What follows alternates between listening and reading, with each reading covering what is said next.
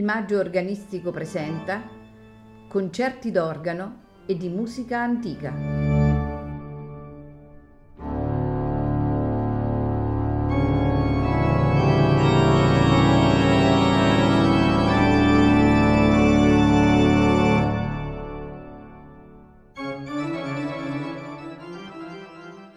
Buonasera e benvenuti a Il Maggio Organistico presenta.